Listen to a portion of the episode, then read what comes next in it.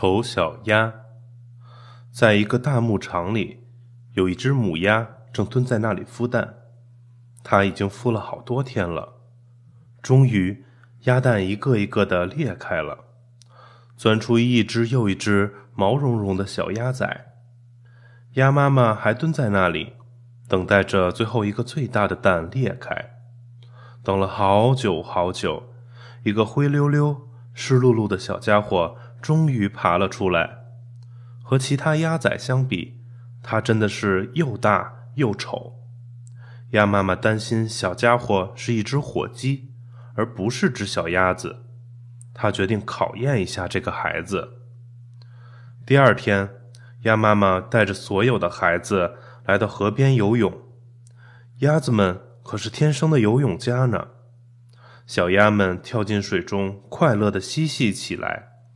鸭妈妈特别关注那只最大的丑鸭子，小家伙扑扇着翅膀，自然地滑动着小腿，稳稳当当的在水中游动着。鸭妈妈欣慰地笑了，它的确是自己的孩子，而不是火鸡。火鸡是不会游泳的。鸭妈妈现在要带它的孩子们去结识一些新朋友。一大群鸭子围拢过来，他们看见那只丑鸭子，都厌恶的直皱眉头。瞧那只丑鸭子，长得那副德行！一只公鸭朝着丑小鸭的脖子狠狠地啄了一口。鸭妈妈急忙护住它的孩子，可是，在鸭群中最有身份的鸭太太走了过来，她腿上系着一根红布条。显得雍容华贵。他看见这只丑鸭子，也摇了摇头，建议鸭妈妈最好将它重新再孵一次。鸭妈妈感到没有面子，羞得脸通红。丑小鸭的兄弟姐妹都为有他这个兄弟而感到可耻。这只可怜的小鸭子，同伴们都欺负它，兄妹们不爱搭理它，就连鸡。也啄它，猫向它吐口水，主人家的小姑娘也用脚踢它，现在就连鸭妈妈也开始不再护着它了。它一个人忧伤的独处着，决定离家出走，去别的地方寻找温暖。于是，它飞过篱笆逃跑了。天黑时，它跑累了，在一片沼泽地里躺了下来。睡了一夜，清晨，当他醒来时，看见一群野鸭围着他。野鸭们和丑小鸭攀谈起来。只要丑小鸭不跟他们的鸭小姐结婚，他们并不嫌弃它的长相。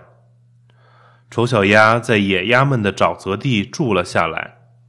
有两只刚出壳不久的野鸭，十分乐意和丑小鸭做朋友，还说要带着丑小鸭。飞到住着许多野鸭的另一片沼泽地去。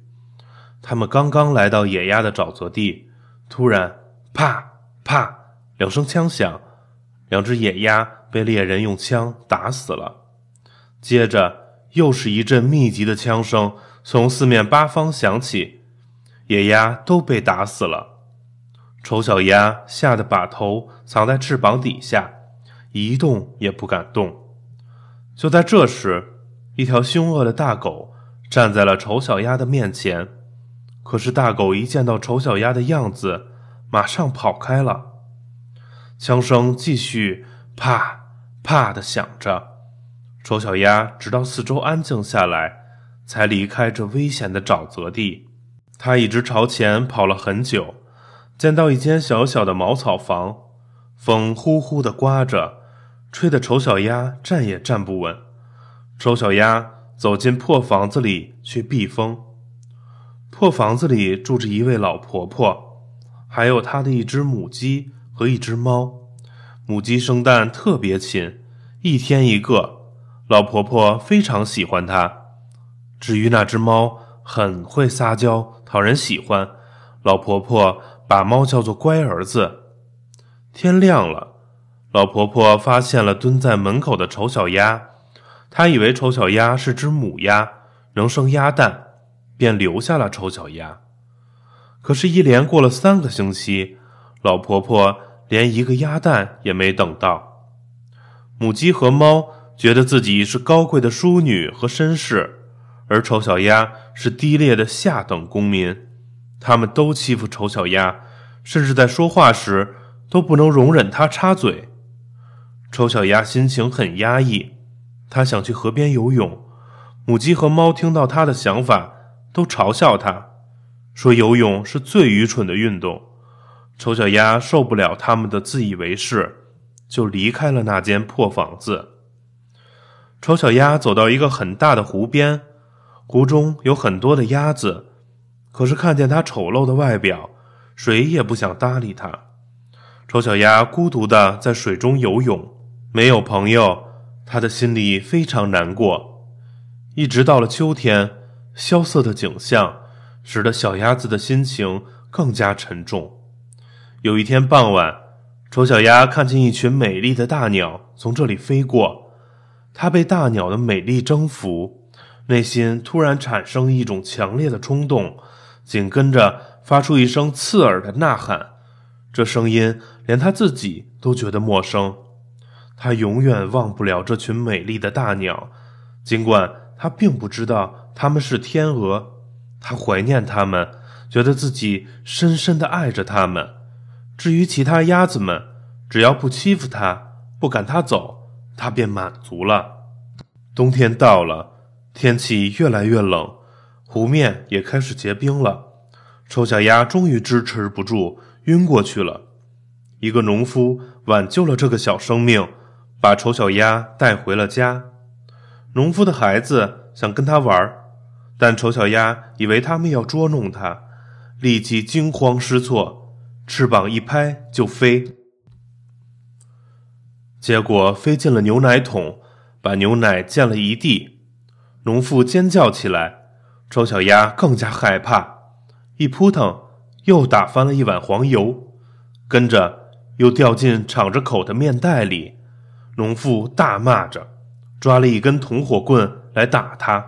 他迅速冲出大门，一头扑进灌木丛，找了一个隐秘的地方躺了下来，大气也不敢出一声。这个漫长的冬天真是悲惨，丑小鸭遭受的苦难说也说不完，但它总算活下来了。当阳光又变得温暖，鸟儿开始歌唱时，小鸭子已经能够展翅飞翔了。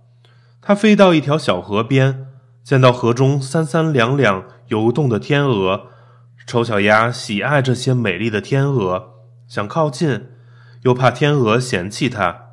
可是天鹅们朝它友善的微笑，并朝它飞了过。小鸭子觉得奇怪，朝水中的影子一看，发现自己变得端庄美丽，已经是一只天鹅了。那几只天鹅围拢过来。用它们的翅膀抚摸着它，用它们的长嘴慈爱地亲吻着它。湖岸上，有个男孩子突然大声叫道：“快看呐，又增加了一只天鹅！”人人都夸赞这只新飞来的小天鹅，说它最年轻、最美丽。小天鹅羞红了脸，经历了那么多的苦难，幸福终于来临。丑小鸭。变成天鹅了。